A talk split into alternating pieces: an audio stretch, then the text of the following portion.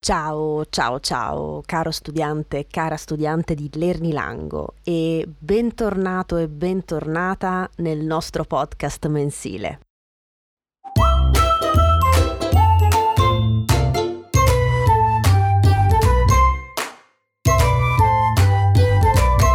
Questo episodio sarà l'ultimo di questo anno 2022 in cui sono successe tantissime cose, soprattutto su LearniLango. Infatti, se ancora non lo sai, abbiamo reso disponibile il primo modulo del nostro corso online di grammatica avanzata.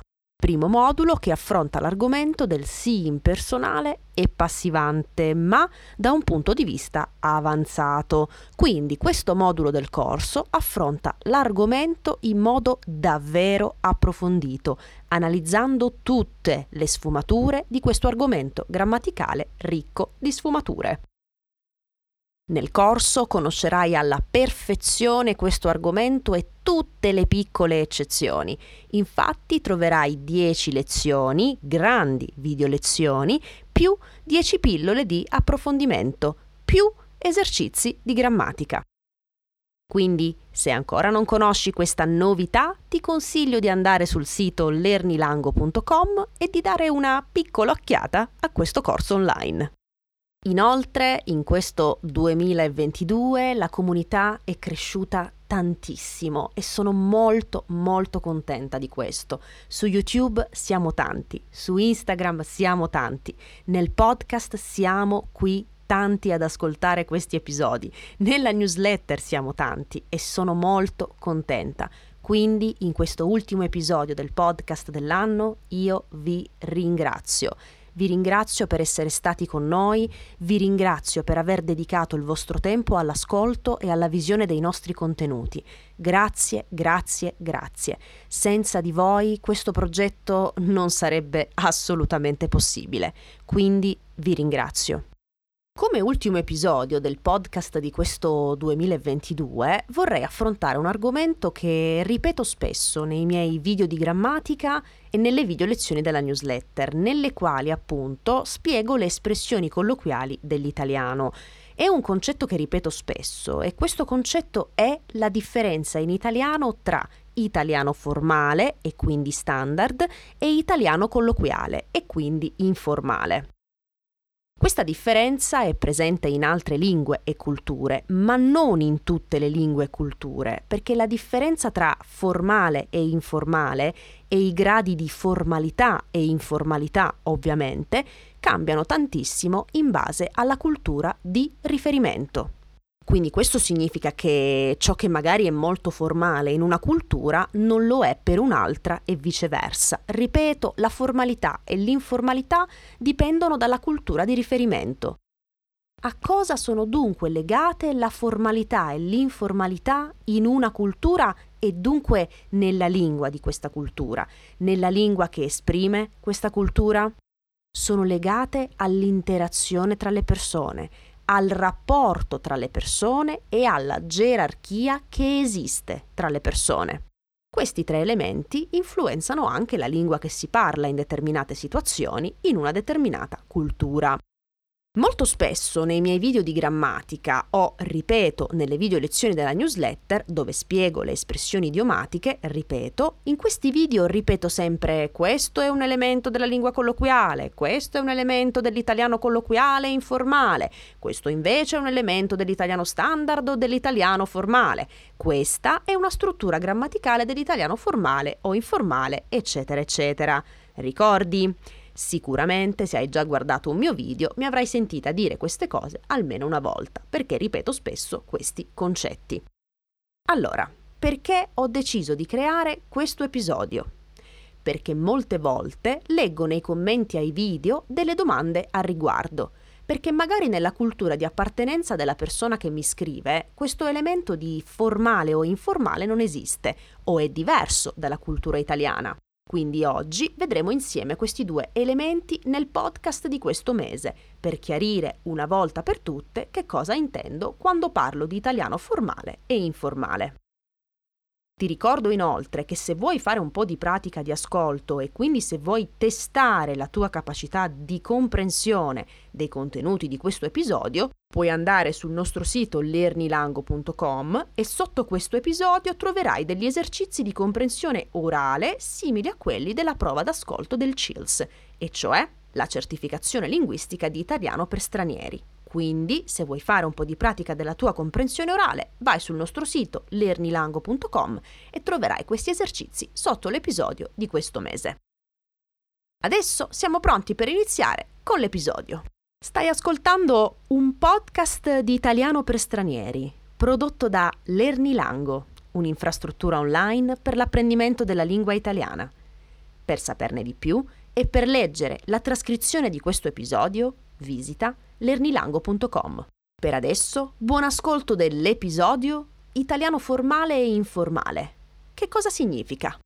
Italiano formale e italiano informale, italiano colloquiale e italiano standard. Che cosa significano queste parole? Che cos'è l'italiano formale? E quello informale? Bella domanda! Cerchiamo di vederne insieme la risposta, studente. Importante innanzitutto è dire che italiano informale e colloquiale sono sinonimi. Se dico italiano informale o dico italiano colloquiale, sto dicendo la stessa cosa. Invece, italiano formale e italiano standard sono sinonimi tra loro. Anche in questo caso, se dico italiano formale o dico italiano standard, sto dicendo esattamente la stessa cosa. Quindi, da un lato abbiamo l'italiano informale o colloquiale, dall'altro invece abbiamo l'italiano standard o formale. Questi due signori, l'italiano informale o colloquiale e l'italiano standard o formale, sono fratelli. Possiamo considerarli fratelli perché sono entrambi delle varietà di italiano. Quindi non è che sono due lingue diverse, no. Sono la stessa lingua, sono fratelli, ma sono dei fratelli con delle caratteristiche diverse tra loro. Inoltre, altra premessa importantissima da fare, l'italiano, quindi la lingua italiana, non è un blocco unico con certe caratteristiche universali. Non esiste un solo italiano, ma l'italiano è caratterizzato da varietà di italiano, cioè da tipi diversi di italiano.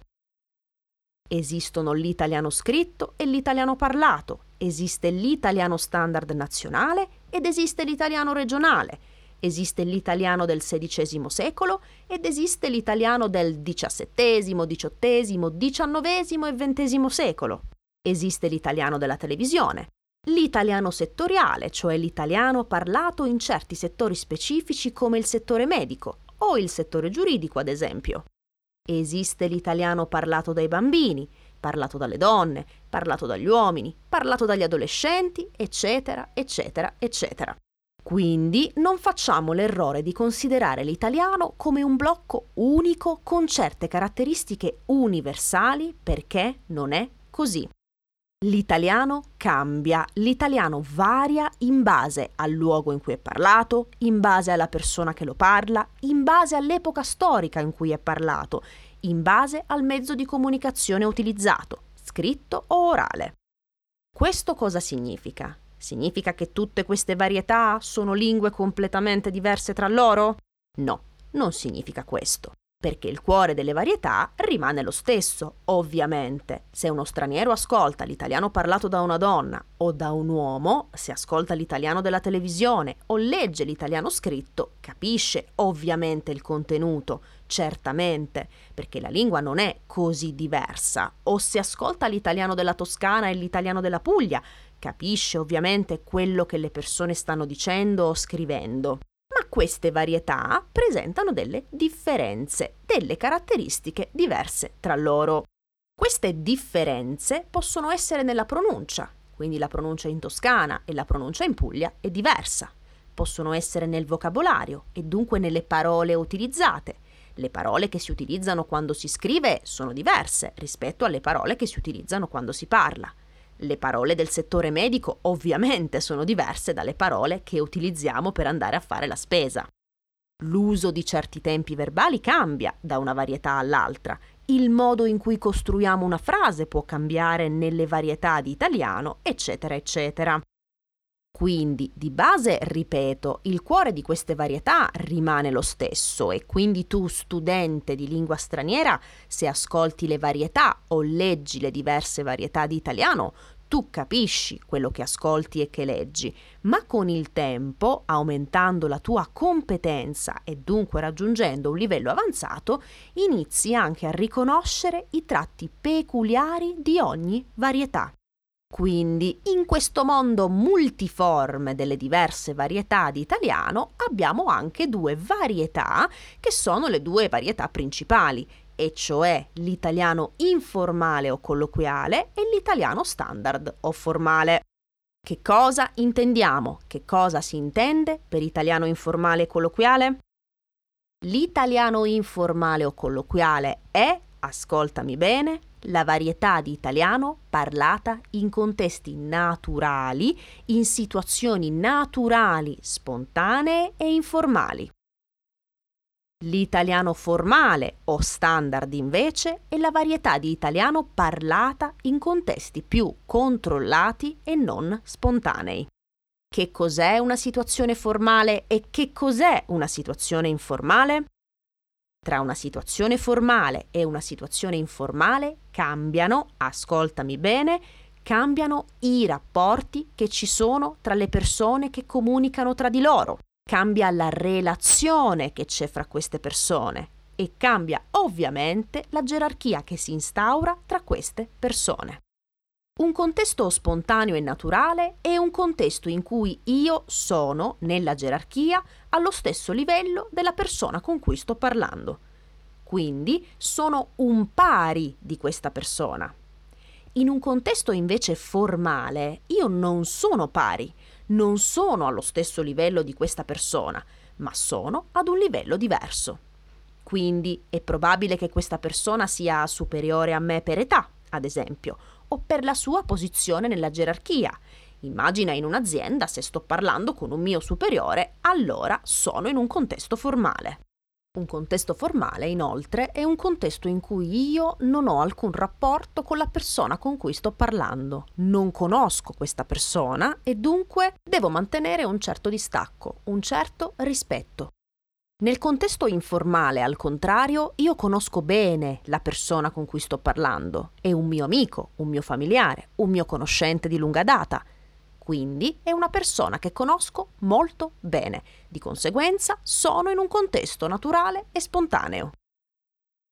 Con una persona che non conosco, invece, il contesto non è naturale o spontaneo, ma è più controllato. Quindi devo controllare il mio modo di parlare, devo controllare le parole che uso, devo usare un linguaggio appropriato. Quindi quando io dico che quella che sto spiegando è un'espressione colloquiale della lingua italiana, sto dicendo che posso utilizzare questa espressione solamente in contesti informali e colloquiali. Quindi in famiglia, con gli amici, se vado a fare la spesa, per esempio, se vado al bar a prendere un caffè, capisci dunque che questi sono tutti contesti rilassati, spontanei e naturali. Se sono all'università e sto parlando con un professore, non posso utilizzare determinate espressioni colloquiali. O se sono in banca e sto parlando con un dipendente, se sono dal medico, non posso farlo. Quindi non posso usare espressioni colloquiali 1 in tutti i casi in cui si crea una gerarchia specifica, in cui non sono allo stesso livello della persona con cui parlo, e 2 quando non conosco la persona e quindi devo mantenere un certo distacco o rispetto. Facciamo il classico esempio che è quello delle parolacce, perché ovviamente quando si dicono le parolacce in una lingua straniera non si ha molto la percezione del peso di quello che si sta dicendo. Le parolacce in italiano sono utilizzate solo in contesti estremamente informali e colloquiali, quindi in contesti dove io conosco molto bene la persona con cui parlo, in contesti dove io sono amica di questa persona o questa persona fa parte della mia famiglia. E non sempre, perché anche davanti ai genitori, per esempio, bisogna mantenere un certo rispetto. Davanti ai genitori in Italia di solito non si dicono le parolacce. Non si dicono neanche le parolacce davanti a persone che non si conoscono. Se dunque vado al bar per la prima volta in Italia e dico dammi un cazzo di caffè, è decisamente un uso inappropriato al contesto. Posso dire dai, fammi un cazzo di caffè alla mia migliore amica, per scherzare, ma non a una persona che non conosco bene. La parola cazzo, che io sento tantissimo dire, può essere utilizzata con persone con cui avete una grandissima intimità, cioè con persone che conoscete bene, bene, bene. Se non conoscete bene una persona, non potete utilizzare la parolaccia cazzo, perché suona molto diretta, molto, molto forte. Ho fatto questo esempio delle parolacce perché secondo me rende benissimo l'idea di cosa significa contesto formale e informale. Ora, per individuare un contesto formale e un contesto informale non possiamo delineare delle regole precise di individuazione dei contesti, perché ovviamente tutto è molto relativo e dipende da tantissimi fattori. Comunque, in generale dovete sempre stare attenti 1. All'età della persona, 2. Al contesto, al luogo in cui siete, 3. Alla relazione che avete con questa persona. Ovviamente i tempi cambiano e rispetto al passato la società italiana diventa sempre meno gerarchica e più informale. Ovviamente le regole di interazione tra persone sono diventate negli anni meno rigide rispetto al passato. Consideriamo il fatto che in passato si dava del lei anche ai genitori, non soltanto alle persone che non si conoscevano, ma anche ai propri genitori, al padre e alla madre. E oggi ovviamente questa cosa è impensabile.